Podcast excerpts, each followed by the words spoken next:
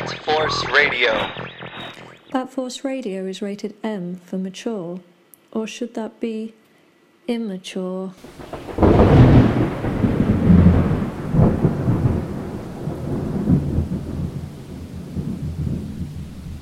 Trick or treat! Oh my! Look at here! Some trick or treaters coming to visit Wayne Manor. Let's see here. Oh, we have a Catwoman. Ah, looks like a penguin. Goodness gracious, look at you! You make a lovely scarecrow. Oh no! Look at you, you're a Trunkler. Wait a second. That's not a costume. That's the real Trunkler. Run, children! Run! Run!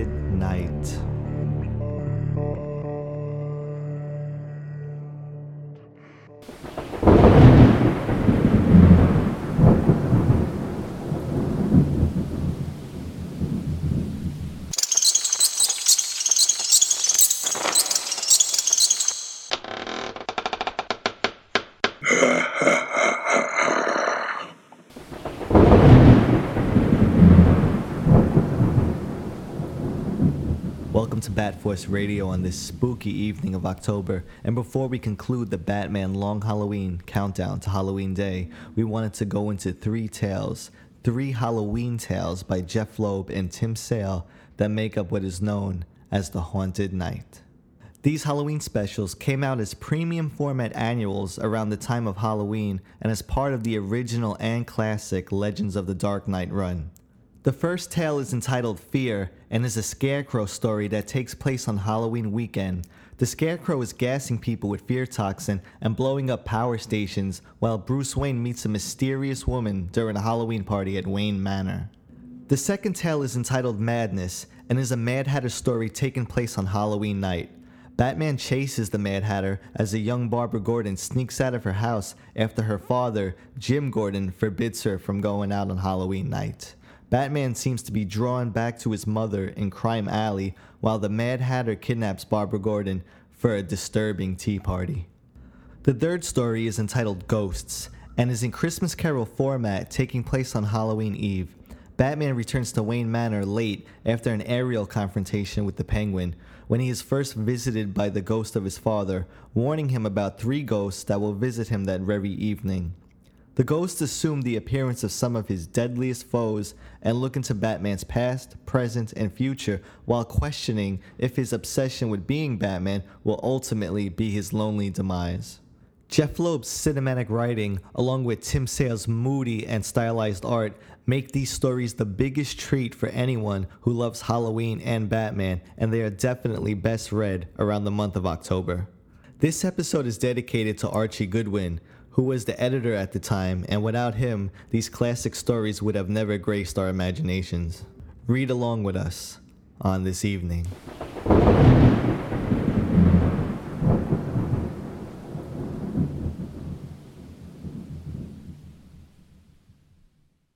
Man, if you really if you really want to plunge into the Hallow- Halloween spirit, then this is a great way to do it if you're a Batman fan because visually and moody, it just really captures the holiday, the eeriness, the spookiness, the everything about these stories visually and um, the tales they tell are just really.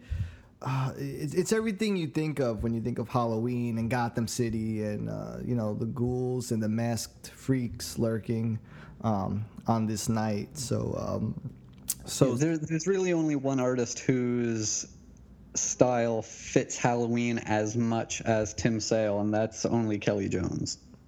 Yes, absolutely. And I always felt Tim and Kelly were the artists of the Batman mythos. They, uh, to me, they stand out, stand out more than anyone. Uh, stylized, spooky, and exaggerated, shadowed, monstrous Batman and villains just. Just captured. You're absolutely right, Robin. Oh, real quick, who do we have in the building tonight? That Uh, this is Grandpa Batman from Dallas, Texas, where the assholes and egos are bigger than ever. oh wait, hold on. Someone just uh, walk in the studio. That would be Wes. No. Oh, diggity.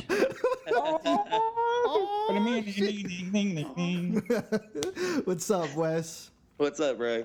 Yeah, we got Arkham Inmate 0801 hailing from uh, Tennessee to West Virginia. Um, who else we got in? Robin Cross from the land of hockey sticks and igloos. And last but not least, we got. and villains from Chicago. The trunkler.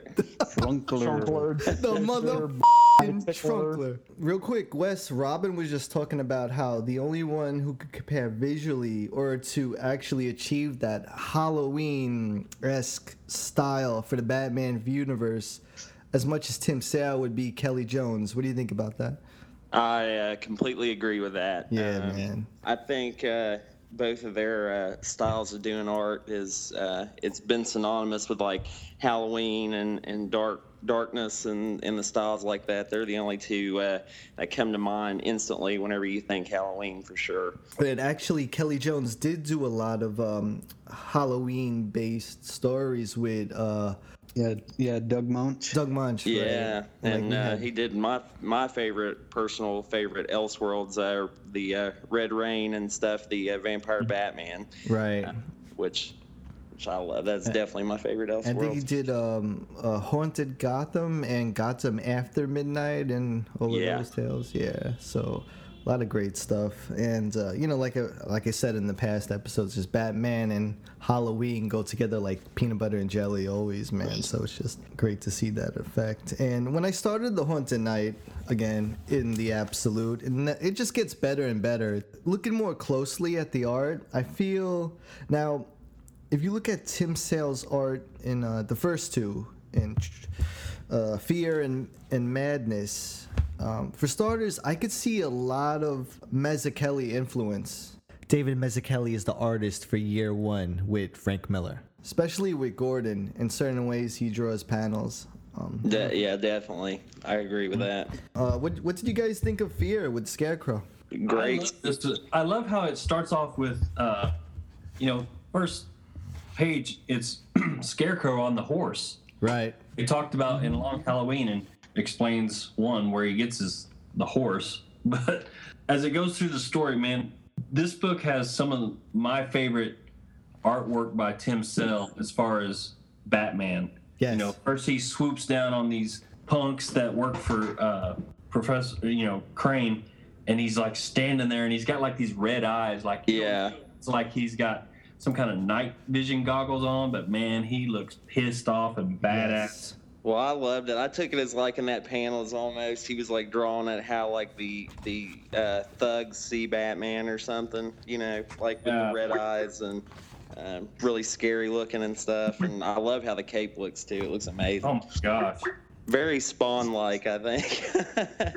Jeff Loeb said that well that he felt Tim Sale's work was almost at the top of his game when he was doing Long Halloween. He felt that's when he was really getting good. But I don't know. I really love his work in The Haunted Knight, especially Fear. Oh yeah. So damn moody. Just looking through it, um, real quick, just to give a quick summary of the story. What what is it? We have um, the Scarecrow on Halloween weekend terrorizing Gotham. He's blowing up like uh, electric stations or power Yeah. stations or something. yeah, knocking out the one by yeah. one, yeah, Right. knocking uh, specific areas of the city into darkness. Right, and while this is all going on, um, he also meets this mysterious woman at a Halloween party at Wayne Manor, doesn't he? This woman that's not revealing anything about herself, but is uh, quite charming and seems to know how to interact with high society, right? Well, she Right. knows how to get into Wayne Manor. Yeah. Yeah, Yeah, without Not even knowing. Right. Very resourceful in that aspect. yeah. She she gets through that. She gets through that house like uh, Alfred bringing Vicky Vale into the Batcave in the '89 movie. God fucking damn it, Alfred. like he didn't even ask Bruce. Uh, here you are, sir. Some pussy. The plasma. He actually says that in not so many words in this story as well. Yeah, it does. little, little something to take the edge off tonight, sir.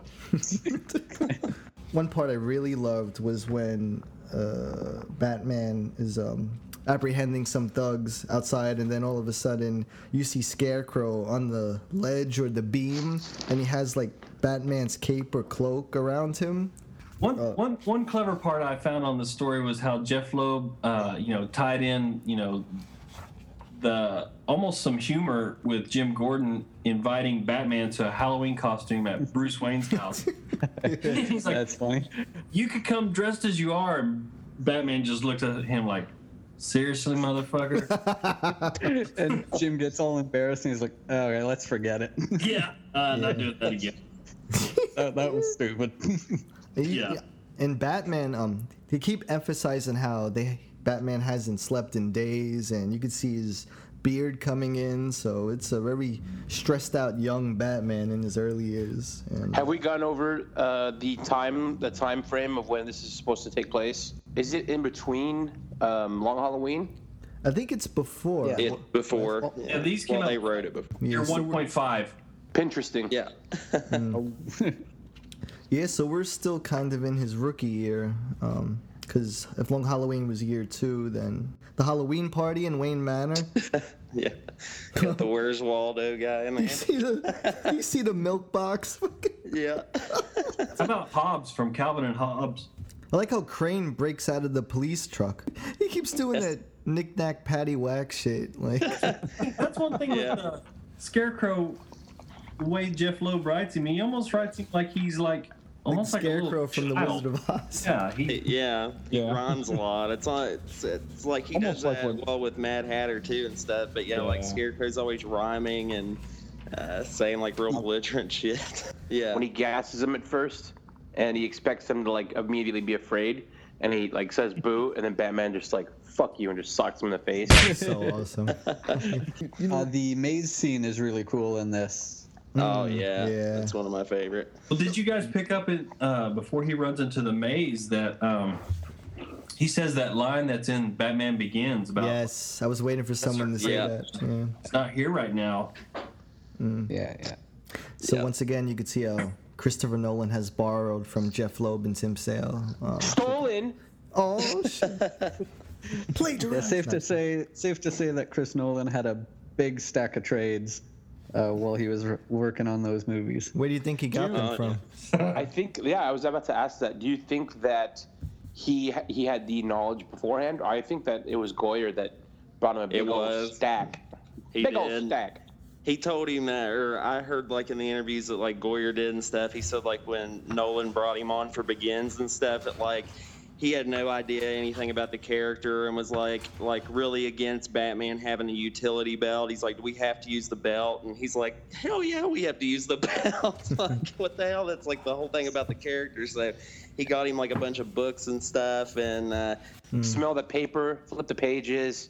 You know what I hmm. mean? Hmm. Yeah.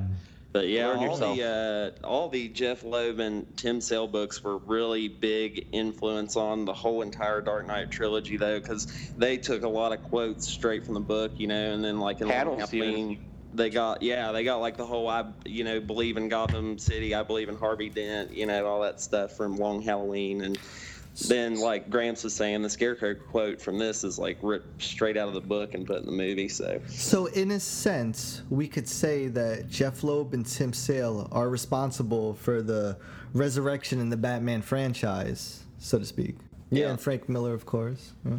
Well, that's what actually makes the uh, you know the the Chris Nolan trilogy a little bit more legitimate. And I'm sorry to say it, Tom, but a little bit more legi- legitimate than the the Keaton films is that because they actually they actually based them on comic references and I'm they- sorry, what? Damn, Right. Tom just, Tom's about was to fucking that. punch a hole through the wall, bro. Disappointed! Tom's wife is gonna hear about this one. Oh yeah. Yep. Man. Fucking chase her around the house. Did you hear what Grandpa Batman said? He's not gonna send me those signed books now. I'll take, I'll take him. but uh, yeah, Cillian Murphy, who played Scarecrow, he got. There's actually some interview where he has like the books that he got, and he got really, really deep into the to the Scarecrow character and everything, and he actually did review Haunted Knight, and uh, he cited that as a big thing that he read. Uh, For to get into the character Scarecrow, so Scarecrow is a huge character. He's like right below Joker. I mean, look how they portray him in um uh, Arkham Knight. He's like, you know, the big dog. And uh, I think Yeah. one of the reasons Scarecrow is so popular is because not only is he very interesting visually and psychologically, but he's one of those villains that Batman really worries about because if that fear toxin gets on him, he goes back to crime alley, witnesses his parents mm-hmm. get murdered all over again, and that's some that's the last thing Bruce Wayne wants to deal with. So it you know, Scarecrow has always been one of those rogues that are just really like A list for him and just Probably definitely like the, the top five of his most formidable, formidable foes, you know? yeah, abs- I was gonna say people forget and discount the fact that um, the dude's a fucking psychiatrist with who's he's he's an expert in you know manipulation and he's uh, a chemist as and well. isn't yeah, like influencing and stuff like that. And I think it's like the same, similar to how Harley Quinn gets gets kind of like downplayed with her intellect. You know, I think she's this kind of dumb, bubbly chick, but in reality, she's she's a psychological intern. She's a psychi- psychiatric intern also. Right. So it's like this guy, you know, this guy's a brainy dude who knows his stuff. And Yeah. um, when you put him up against Batman, like, I mean, he's just as crazy as, as if not more than Batman, and that scares him. And he's pretty Right. ruthless too. I mean, he really wants to crack your psyche, you know, with fear. And that's pretty fucked Yeah. up, you know. He wants, Yeah, yeah, it's and, just he uh, wants to. Ex- he just wants to find out what makes what scares you the most, which is fucking weird. And it's um, you know, like who the hell wants to know that and why? Yeah. Right, and tha- that's why I'm glad they're you know realizing this and starting to use him more because like I think besides Joker, I think that Scarecrow is one of those villains that just complements Batman really well because like there's even that quote where Batman like you know recognizes that they're so similar. They both use fear um, to try and you know get the better of their their prey, if you will, and uh, I, I think it's really cool how Scarecrow too like in a sense needs Batman because he's all about being scared all the time, and he's used all these different toxins on himself, and he can't be afraid anymore. And he's like admitted that the only thing that scares him is Batman. So that's why he, you know, keeps, uh, you know, attacking him and stuff like that because he needs Batman to feel the fear that he wants to feel. So And and, I would, and that's a great that's a great quote uh, Yeah. that you mentioned that where they it's I, I think it's pretty early in the story where they have Batman mentioning that and it's it's good that they do it so early because it it puts people who may not be very familiar with the basic character of Scarecrow puts them really in touch with who you're dealing with in this story right. uh, by Batman explaining uh, the contrast between them and how uh, Scarecrow uses fear on the innocent or even on Batman himself, whereas Batman originally set out to use fear against criminals. right, and this is like the irony isn't lost on me, and yeah, I really love that quote. Yeah, and there's even hints that he's actually using Batman's actually using it to enhance his level of crime fighting in Arkham Knight. At least that was the theory, wasn't it, Wes? Yeah, that that's what I got from it anyway. At the end, uh, um, and you know, which also I cited in uh, Dark Knight Returns. I forgot that he seems to use some kind of like fear gas bomb on the thugs on the rooftop when he's going to take care of Two Face, and it like makes them see him as this giant bat creature and and Yeah. stuff. So. Yeah, I think he's definitely using it.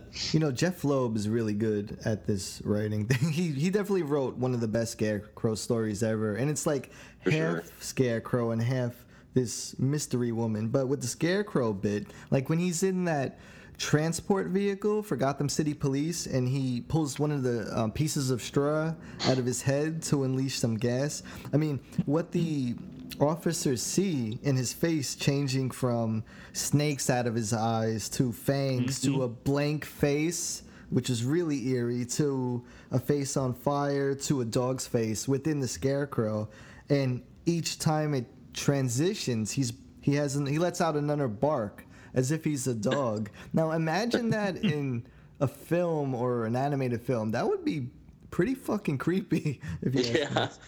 Yeah. We we get another look at the glider from Yes. uh, year one and Long Halloween in this, and also there are the visual kind of continuity things that uh, Loeb and Sale use through some of their stories. Like in this one, Scarecrow's one of Scarecrow's crows shows up back at his you know at his hideout with carrying the logo from Batman's chest, carrying the bat symbol.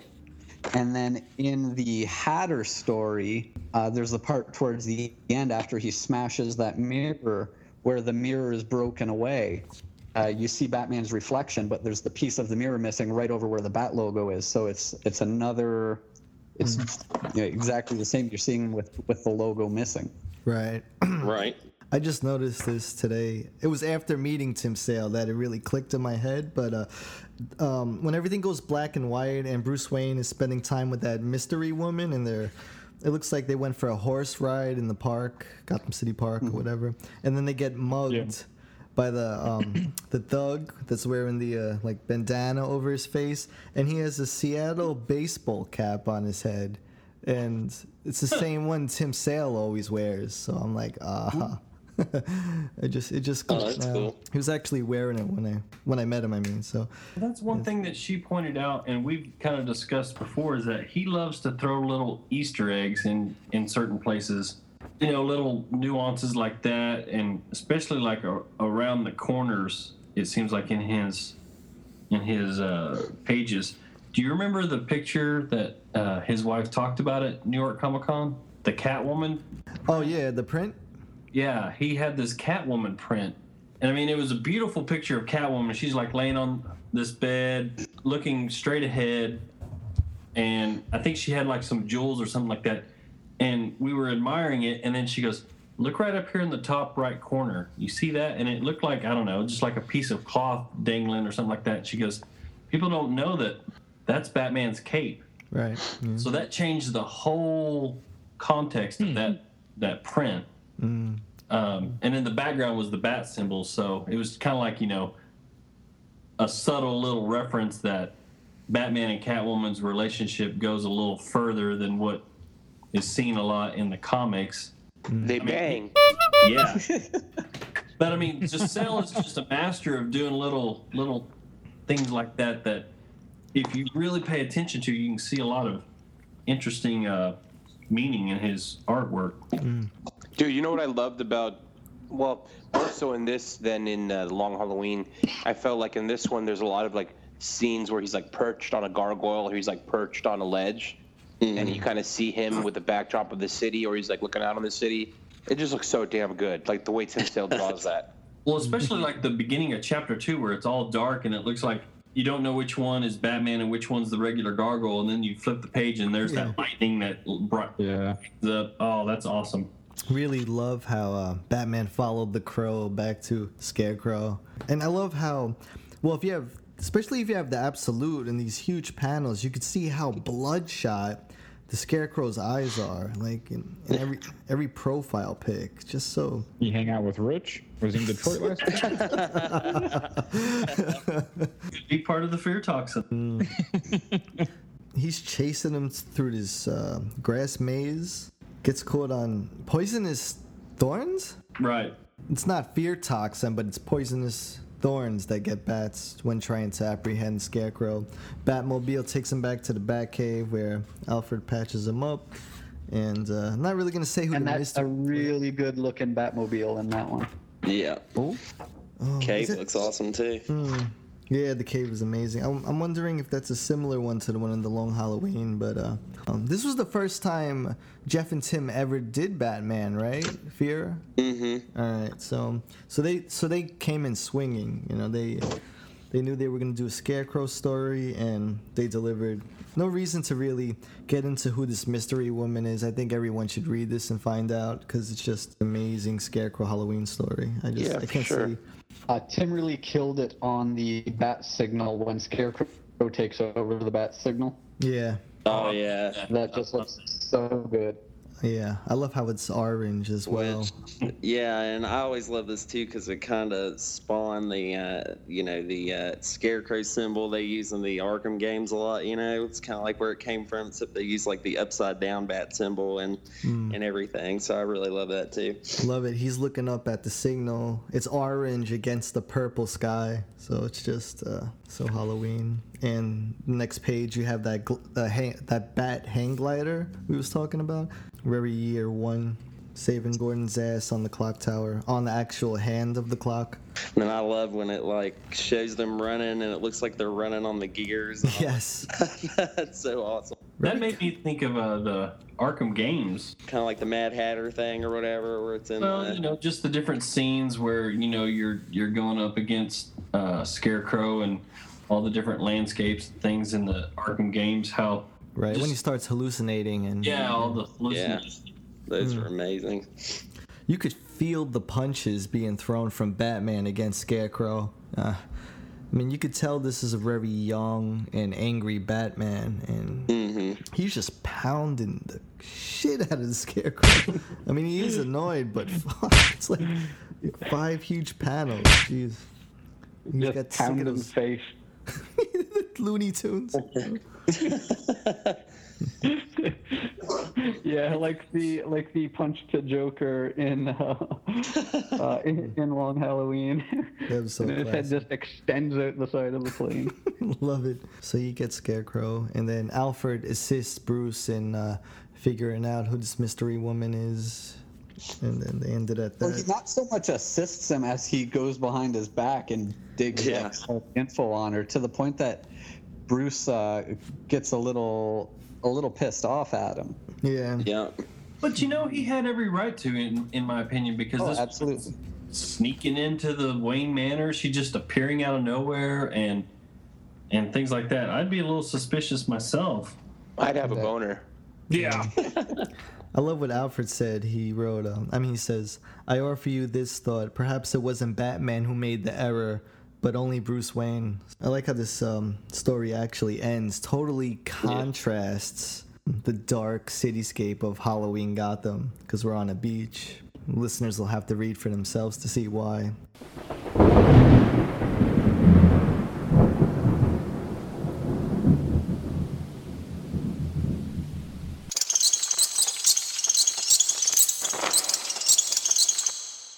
Jeff Loeb and Tim Sale definitely started this um, Haunted Knight trilogy uh, with a bang. Scarecrow story was amazing, and then that leads us right into um, Madness, which is a Mad Hatter story. And this one, I the opening page screams Mazzucchelli. Tell me yes. Yeah. Yep. Wow. It does. Batman's going after this little creepy motherfucker, and um, man, this was this was they were pushing it with this one. There's been a lot of controversy or a lot of things that has have been alluded with the um, Mad Hatter, and in this opening splash page, the dual page. The third part, um, he writes, Tonight is Halloween. Children should be allowed to dress up as spooks and fairies and collect candy without having to worry about being poisoned, molested, or worse. So that's, a- you know, oh, we got to It's fucking hear that, Scott? You hear that, Scott?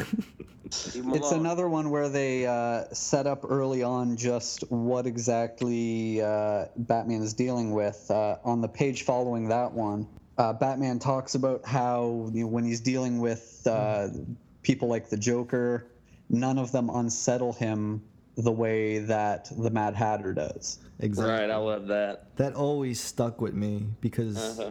Yeah, it's like there's something really wrong and disturbing and creepy with the Mad Hatter. And, and, um, and how and how he touches how the Mad Hatter specifically touches on Bruce's memories, the the few good memories he has from his childhood. Right. Epic battle between the Mad Hatter and, and Batman on top of a moving overhead train in Gotham, and he re, he keeps drawing them so you could actually see what's going on, like blow by blow. Actually, he's a tough little motherfucker. That's what I'm like he's holding his own.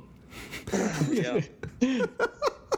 He falls Yeah, through. I, I love when they get inside the uh, like when he smashes into the or uh, dives into him. They go through the playing card company. and, uh, Coincidentally.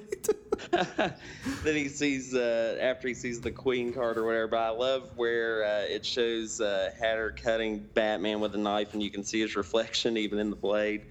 I thought that was really nice. Oh, uh, actually, detail yeah. so at it. And then following that, uh, something that you don't see happen very often. Batman just gets shot in the fucking head. Yeah.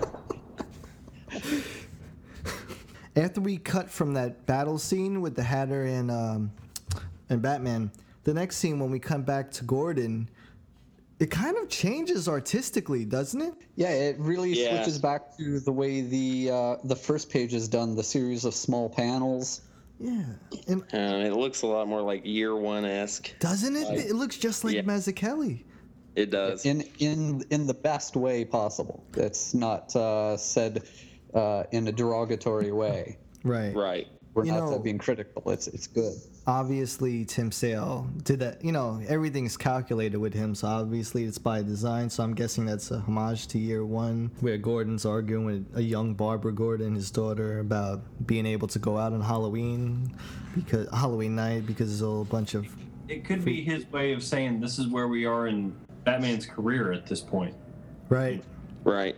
But it also shows that Sale, I mean, a lot of people either love him or hate him because of his style, but it also shows he's adapt to doing whatever. I mean, he he's talented enough to draw like this person, but he can also draw his own way if he wants to. Just like Wes said, what do you say about uh, the whole Jim Lee quote? Right, it's uh, where he was saying like that he could, uh, you know, everybody's really critical of his artwork, and that when he uh, started out and stuff, he said I could draw realistically, and he wasn't like knocking them or anything, but he was saying I could draw realistically like Jim Lee does, or um, you know, with um, all the detail and more realism to it. But he said that he practiced for years to learn how to draw this way, so he would have his own style, and he wanted like everybody to know that it was his artwork when they would look at a cover or Yeah. anything like that, and and I respect that a lot. And if, in certain panels, the way he draws Bar- a young Barbara Gordon, you could see her glasses are very big and round, and it's almost the same exact way that Sam Kieth was drawing one of those characters from his story, The Maxx. It's like almost identical in some panels. And the the way that uh, that Barbara looks in some of the panels, uh, like this is kind of jumping ahead, uh, but the there's the part where she gets uh, attacked. The way that you'll see just the contrast of like her orange hair with a dark sky behind her, and her body's in kind of a silhouette, but you'll see the big white glasses. It, Yeah. it all it it has uh, kind of uh, a Sin City kind of feel. Right. Right, with Gordon in the Long Halloween with his glasses, you know, and stuff. You could always see them in the dark and everything. So Yeah. yeah. And then there's a lot of flashback in this story as well when it goes to black and white, and a young Bruce Wayne is sitting um, with his mother while his mother reads him uh, Alice in Wonderland right before they went to see the Mark of Zorro. So uh, that's I like how Jeph Loeb added that into the mythos, and uh, and really cool scene here that we're gonna uh, Thomas and Martha Wayne are in. I believe it's either their bedroom or the bathroom. It's hard to tell, but they're in this room on an angle and they're talking about um, Alice in Wonderland stories versus uh, dreadful medical biographies. You know, right before the scene goes on. And that that, Yeah, that was 'cause- very cool that Loeb wrote it that way because it it kind of explains why Mad Hatter gets at Batman so much, you know. Yeah, that Right. and because he shot him in the head. And, you know, I'm just seeing this next Gunshot. page, and Bruce just has like this wound in his head. Oh, and blood coming down on his face from underneath the cowl. And then you flash back to the the pearls, Hardcore. his wife's, uh, his mother's pearls, and uh, these guys just fit so much into their page count that it's unbelievable. So Barbara runs out. She jumps out of her bed bedroom window. Gordon's like, oh fuck. The wife's like, you better go find her, you fucking idiot. You know, she's she's out what appears to be a little bridge that you would see in Central Park over here, and the two guys go after her with skeleton masks. then blam blam blam, little fucking Mad Hatter shoots them. he loves that gun, boy. Yeah. He's nasty. And then you see him. Uh, he comes up out of the shadows, and he's got his little uh, golfer pants on there. Oh man, I love it. I'm so happy that they made the figure though. It's just a oh man, yeah. really nice looking figure. It's devilish looking bastard. He pretty much um, shoots these two guys that were trying to, I guess, mug or hurt Barbara. He takes her. Batman's still stuck in the card shop or factory or whatever it is. Conveniently enough, there's this huge spir- downward spiraling staircase. Um, Yeah, where it uh, it kind of goes a little Alice in Wonderland here. Yeah. he's kicking borders to get out to street level and he's back at crime alley so he's pretty much passing out and then you have this image of batman on the ground in crime alley where his mother is just sitting over him very pale and ghostly with pearls and then crime alley in the background like wow what an image do you think that do you think that's a ghost guys Uh, I, I thought it was just a, a result of his condition, but yeah, it could also Yeah. be seen that way. Beginning of the spooky theme and, and whatnot. I was just uh, Yeah, she she is very pale. Yeah. It's a very white figure, but uh, we find out later who was uh, who was seeing to him at the time. Halloween. The Mad Hatter has Barbara Gordon dressed up as Alice in Wonderland with a I thought bunch this of was such a creepy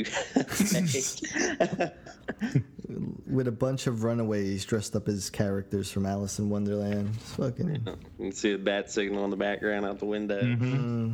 Mad Hatter. We don't get many Mad Hatter stories, so and this is Yeah. definitely one for the books. I even like the way he has those two vandal kids like running. One has the toilet paper, another has like spray paint. Oh, yeah, or, so yeah. that really dates it back to the time that this book actually did come out, which is what I like. I feel like the the stories that uh, Le- or you know the stuff Loeb and Sale did with Mad Hatter in this, and even in Long Halloween, was like very critical and kind of like uh, re reimagining the character and kind of like bringing it back into the Batman mythos because I don't feel like he was ever that threatening until you know they did all this stuff with the character. Right. Man, when we cut over to the next page, I could I think I can start to understand why Mazzucchelli influenced draped in the story because if you look at that one page with Bruce, pretty much the year one cover with all the Yeah. Police. Kneeling uh, between his parents under the under the streetlight. Right. Jeph Loeb and Tim Sale want you to know that this is still year one. He's bringing in Dr. Leslie Tompkins. And then we get a little background, uh, if we weren't already aware, that uh, Leslie has been helping Bruce through uh, through most of his life. Yes, she wanted to reread. Um, well, she wanted to read Alice in Wonderland with him again, and he just like freaked out and then hugged her, and you know, then you see that image with um, Dr. Leslie Tompkins and Alfred in the same room that his parents were in before they left for the Mark of Zorro, and I I thought that was brilliant because it just shows how they're kind of assuming the role of his parents or guardians now that his parents are deceased. You know, they took their place and and just such strong characters in in the Batman mythos. I mean, those two have been those two alongside Jim Gordon have been the rocks for Batman throughout his history. He's still shot in the head though, so Yeah, that didn't go away.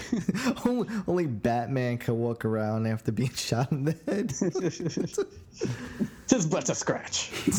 Batmobile pulls up in front of uh, the clinic in Crime Alley where uh, Batman gets back in. They all meet back up in um, Hill House, which is where Yes. the Mad Hatter's held up with all those children. They go to town, break in, and get the kids back. Uh, the creepiness of the Hatter is r- really a good nod to Halloween, I believe. Really makes you think about suspicious and uncertain in- individuals out there. I think this is one of those stories. I mean, Jervis Tetch kind of is one of the more controversial rogues. Uh, just because you know, just like he took a very young Barbara Gordon, he's always searching for like a young female to play the Alice and his warped fantasy of reliving the Alice in Wonderland story, where a lot of people feel that his character kind of pushes the bounds on maybe being a like a I don't know, hate to say it, but a pedophile or something like that. If I remember right, I think he's painted as a pedophile by Grant Morrison in Yep. uh, Arkham Asylum. Right. Yeah, it's become more of a reoccurring thing with the character. That's for sure. It's I, as far as I can remember, it's been mentioned uh, since this book was done. Uh, it's brought up in most of the books. Uh, any storyline that has to do with him now.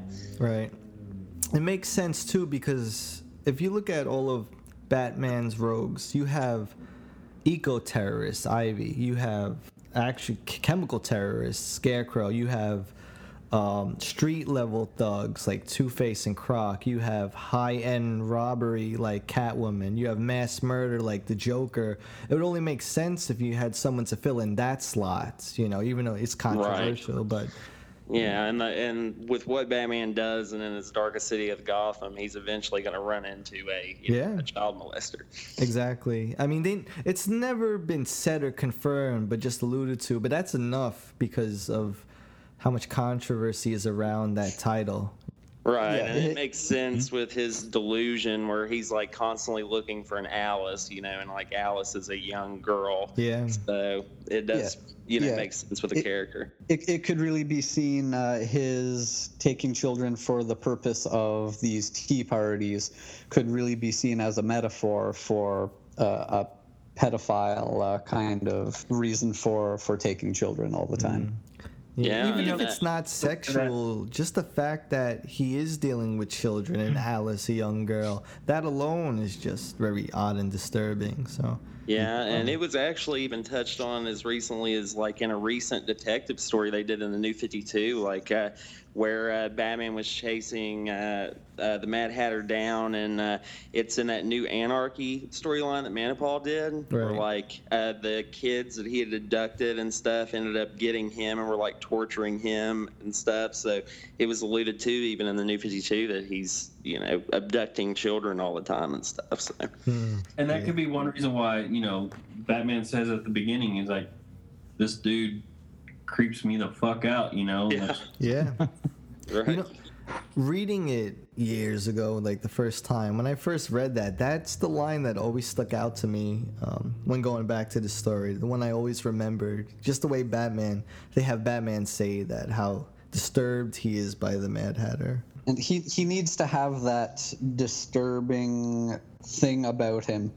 Uh, Right. If he lacked that, then it would be hard to take him seriously because he would just be well, this tiny little guy that Batman has to go smack around sometimes. Batman, you know, throws him right in the mirror and then staring at his own reflection, like Robin said earlier, and you just see the crack in um, the chest bat symbol where, that- where that would be, and then just shattering and just cracking all around him. Really, really intense image. and then we have another intense Batman face punch. where he- I mean, he just nailed. Gordon's very relieved to get Barbara back and turn the page. It's raining in front of Wayne Manor, and you just have Bruce in the library, just massive, massive library with a moonlight draped all over it. He pulls out out. That's um, a lot of trade paperbacks.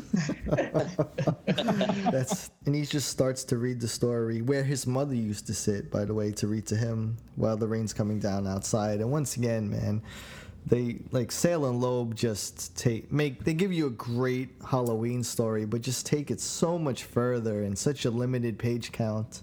Um, I really wish that these two would do a Halloween special every year. Like, like you said, I mean, it's a limited page count, but it feels like it's such a bigger story than what it physically is. it feels like a huge arc because you're dealing Yeah. with Oh, uh, yeah. you know, different characters and timelines all in one. And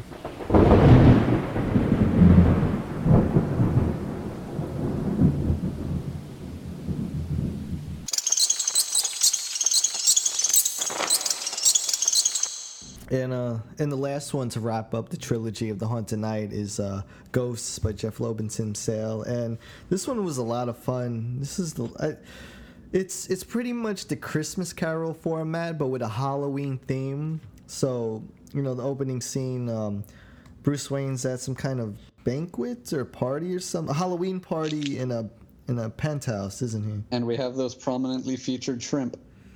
There they are. Fucking shrimp. Going back again to uh, to uh, year one. Shags would be like them bloody prawns. Quite smart. Quite smart.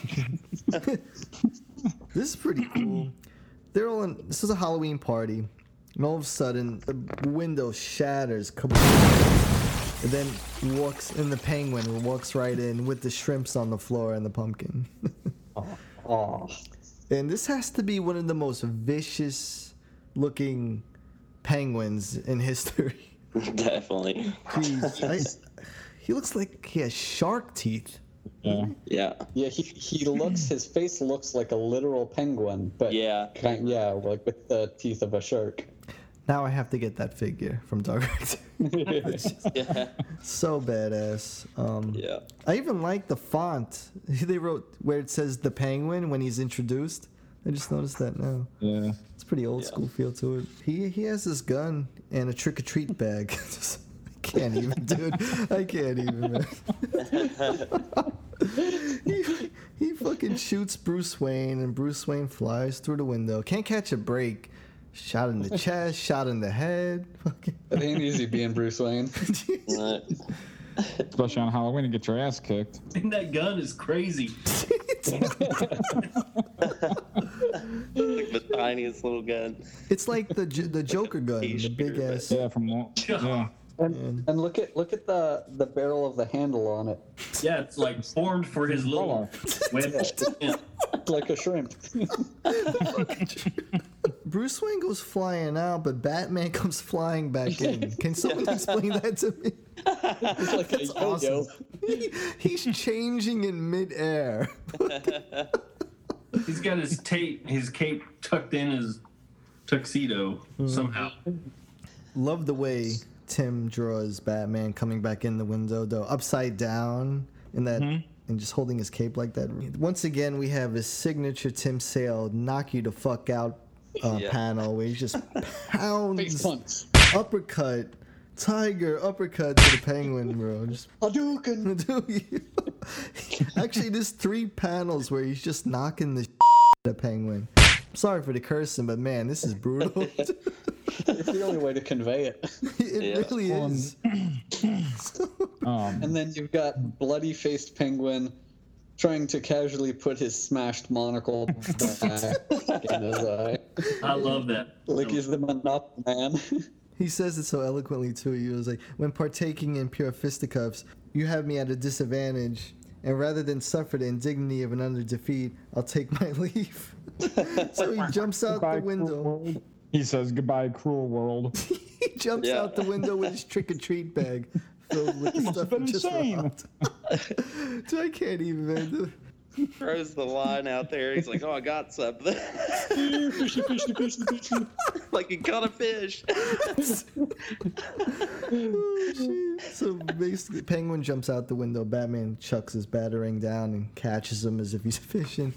Paul, um, and kind of gets pulled into it. So, uh, what, what? What does um? Does he have a rocket pack or something? Yeah, he's got a jetpack. Yeah. Says he Oh. stole one from Gotham's Primatech Labs. Right, right. And uh, so he's pretty much pulling Batman along. This is really cool. This is really comic book again. Just this, you know, aerial scene between now between the Penguin and Batman. We've seen something similar with uh, the Joker and the Crop Duster playing with Batman. Remember? So I really like how Sale and um, Jeph depict these action scenes, these chase scenes. And I love how after he catches uh, the penguin, he's going through his trick or treat bag saying, "Hmm, any M and M's in here?"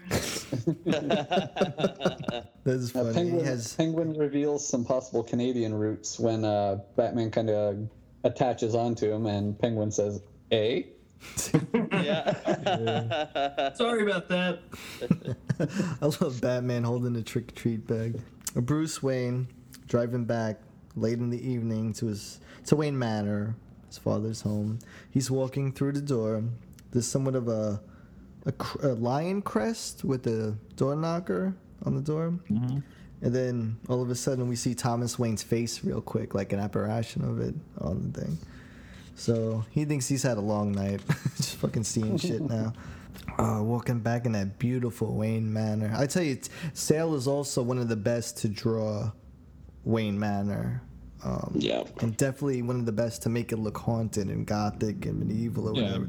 Going back to his wife, Mrs. Sale, you remember when she talks about how a large part of his, you know, when he's on a project, a large part of his time is actually studying architecture or automobiles or whatever will be in the background for the main story, not just the characters. Right. So he like she what she say? He has all these books of like architecture books and and uh, photo photo and art journals from all these different people.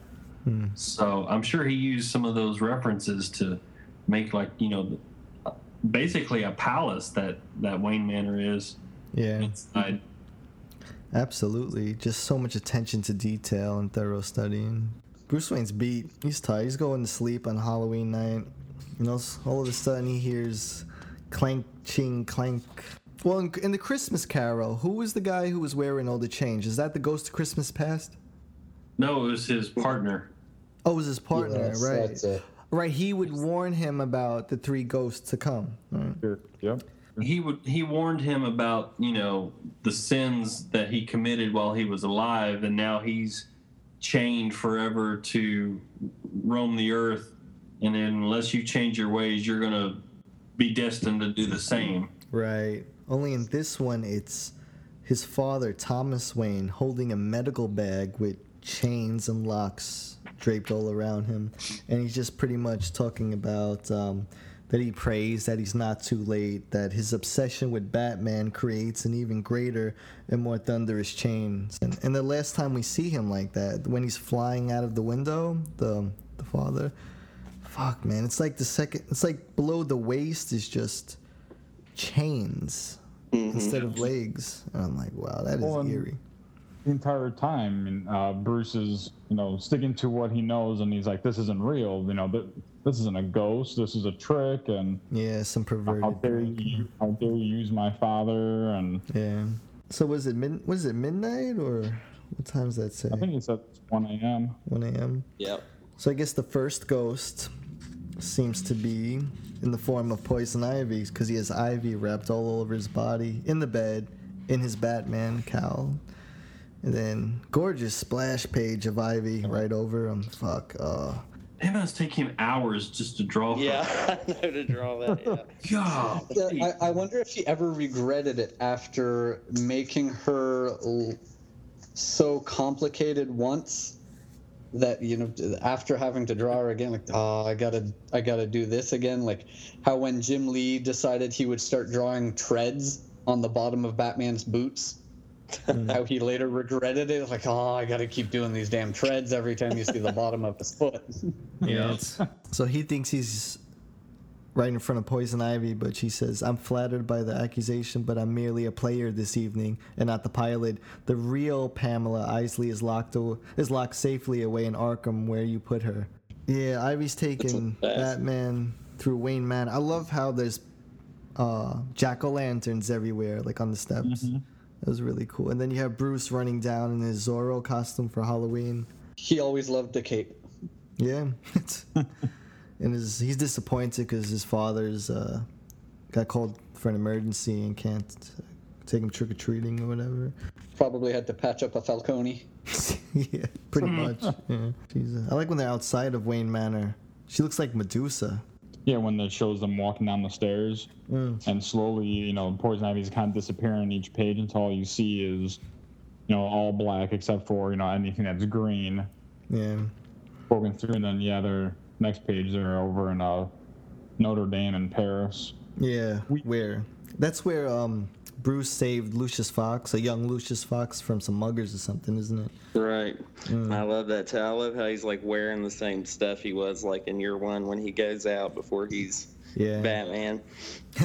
Year one, he's like, "Hey man, that old crazy Vietnam vet thing is played out. What are you, a cop or something?" uh, I love the way this ghostly ivy is just wrapped around Bruce Wayne. Now, this is the time that this is the first time Tim Sale ever drew Poison Ivy. So, I I wonder if he made her pale to give her a more ghostly effect, and then eventually just kept it because it worked. You know, I wonder. Yeah, yeah. Could be. Because it works so well against that green. You know. Yeah, he makes her uh, Joker pale. Yeah, it just works. But there's still like this greenish tint to it, which Yeah, is really okay. nice. A green hue. Yeah. So he wakes up from that dream and then hears some laughing downstairs, doesn't he? Mm-hmm. Only one man has that insane laugh. Yeah. That's He's got awesome. some interesting polka dotted pajamas there. In stock pajamas. yeah. Hmm. What's kind of cool is that smiling pumpkin right outside his bedroom door. Yeah. Just Yeah, and then the, right next to that, Bruce Wayne, you see him on top of the stairs, and as he's walking down the stairs, he you kind of see like the shadow of like a cape, and then when he's right outside the door, hmm. the cowl comes back. back on. Right. So he, once he walks into the main, um, I guess, living room with the fireplace, he sees the Joker sitting there. I love that. You have Alfred's Alfred hanging. Alfred upside down. with an apple in his mouth. and all those pumpkins. I love all these different faces on the pumpkins, especially that one to the top right, the tallest one. um, he has Alfred hanging there, huh, strung up with an apple or apple or or a pu- little pumpkin in his mouth. Who knows? the joke is the second ghost in this tale. That that uh, that one jack o' lantern. It might be the one you were uh, you were pointing out. The the tall one that uh, is on the back of the chair. It has a very Joker face. Yes. It does. Mm, like that grandfather clock too, because that's like the entrance to the Batcave, isn't it? Yeah. Ah. So Batman tries to smash his face in with one of those pokers, He and it grabs the doesn't work. poker. Ooh, rough housing. Here's Joker again asking for a kiss. He's always asking for a kiss, man. Joker takes him outside of Wayne Manor, and uh, you know what's kind of cool? If you look on these two pillars, the ones that are um, on the right and left side of the Wayne Manor gate to go in, they kind of look like Catwoman, don't they? That's what I thought. It's like they're devils, but from the back they look like the Catwoman outfit. Yeah, her same. And Batman's on top of the gate with Joker looking at trick or treaters coming to the house. Um, Joker's teeth on that on that next page. How pronounced it is. How focused the the whole panel is on his teeth. It, it's great. That's perfect. That devilish smile. You think the large smiles on the jack o' lanterns and then that orange glow on him. You know, it's just perfect Halloween feel. And then all of a sudden, he. I like his. I like what he says. Uh, well, well, look at the time, and we were having such fun. One more ghost to go, bad boob, and believe me, it's a killer. And then the next splash page, you just have what appears to be the Grim Reaper right behind Bruce Wayne in his polka dotted pajamas again. bong, bong, bong. So I guess the clock striking three. We're outside of a what appears to be a broken Wayne Manor. The door's all fucked up, isn't it? The the uh, the windows are shattered. There's lightning in the background. It appears to be. Oh, okay. So this is the future, right? Right. And, and now they're in a cemetery. Man, I mean, for the listeners out there, you just gotta, you definitely have to read Just this go get it. because the, the artwork just tells a whole different story. Okay. And then, um, you know, I'm sure we've all said it before, and you'll uh, you'll hear us say it again. But you know, stories like this, every time you read it, every time you flip through it, you always see or read something, you know, kind of new or special. Right. Because like even with the, I know it's going back, but even with the Joker, um, on top of the gate, on top of the front gates of Wayne Manor, um, you know, Batman's wondering, you know, what do these kids have to do with me? And Joker says, and they say criminals are a superstitious, cowardly lot. He he he. Right. And then he's, you know, almost Year one. comparing, you know, him and Batman are almost the same. You know, neither of us have any friends. Who would want to? You know, anybody who want to be friends with us would have to be nuts. Grim Reaper one is just they're on. It looks like they're standing on hay, doesn't it? When the moonlight hits Yeah. it. Yeah. Mm. So you see um, an elderly Alfred over the grave, a grave, and once the lightning strikes, it illuminates where you can see it's actually Bruce Wayne's grave with ivy wrapped around it. Yeah. yeah, that's pretty cool. And Bruce Wayne's just screaming, like, "How did this happen? How was I so easily forgotten?" Oh, that's one, one of his greatest fears. The Reaper takes off his hood, and then you have Batman's cowl with a skeleton underneath. And uh, because when I seen that, that's the that that's the answer on why Bruce is so easily forgotten. mm, You know, because he's always, you know, even in the earlier in the book when, you know, he's he's had he and this is true with a lot of you know, of course, a lot of Batman stories. He's you know going to a fundraiser and then he has to leave because, you know, Joker's out or, or a crime's happening or he's always having to leave dinner or leave a date. So of course, you know, Bruce Wayne's gonna get forgotten because he's never around. right. Why? Right. Because he pulls, you know, the Grim Reaper pulls off the hood, and it's a skeleton wearing, you know, the the cowl, and you got the lightning strikes in the background, and mm. almost gives a little bit of a chill. Yeah, absolutely. Asks Spirit, "Are these visions of things to come, or is it too late to change?" Is it? He just asks, and then, and then Alfred wakes him up with some food in the paper. Bruce Wayne's rather relieved that it, it may have all been a dream, and And then Alfred says, um, you know, Bruce was asking, you know, what's today's date? And he's like, well, it's Halloween. Tonight will be fraught with all sorts of criminal activity. I assume you'll want your costume pressed. Hmm, And Batman's like, Alfred, do not assume anything. And you know the the point of that last story, and I guess the last visit was, uh, you know, they were showing Bruce or Batman, Bruce, whoever, that he couldn't forget his human side of him. I mean, he is Batman, but he also has to be a person as well. You know, the the Grim Reaper shows him that if all you do is fight crime and and be Batman, you're gonna you're going to die a lonely person and no one's going to remember who Bruce Wayne and the Wayne family was. right. They they light up all of Wayne Manor for Halloween, and Bruce is outside waiting for the trick or treaters to come, holding a, a a bowl of what appears to be some kind of candy. He's Imminent. This is a bowl of shrimp. well, man. What what I what I liked about the end when the, the kids run up and say trick or treat really loud and all he says is hello. Like, I like that because I feel like it's just him transitioning back into a normal person. He's gonna be a little awkward because he's so engrossed in being Batman that now he's just trying to remember what it's like to be human again, to like a regular Yeah. person. And uh, and it just I love the way they ended it. You know, not only for the Halloween feel, but it it's just just a great way to wrap up this Halloween version of a Christmas Carol for Batman, and it's the perfect way to wrap up the trilogy as well that is known as the Haunted Knight. Even though I wish we could have one every year, at least we got these great Halloween tales for uh, for Batman. Just you know, masterfully done by Tim Sale and Jeph Loeb. So. What what I love about um, you know these three titles is that they're they're totally opposite from the Long Halloween, which obviously has a very long plot and there's lots of twists and turns and and it's a mystery. These these short stories are literally page turners. Like there's so much going on with each page, and you can read them so fast because they're that exciting and and the visuals are so exhilarating. They they really do a, a great job of keeping the action going oh yeah. and the you know the pacing of the story is so well done throughout these books. Right. And they really know how to use each rogue very well. And this was the thing when they were doing the Haunted Knight every Halloween for three years for the Legends of the Dark Knight special. Um, Archie Goodwin, he wanted them. It was so good that Archie Goodwin wanted them to do something longer. That's as exactly what he said. And he came up with the name The Long Halloween. I guess it was so good that he just wanted a, a year long version of what they Yeah. were doing. And Right.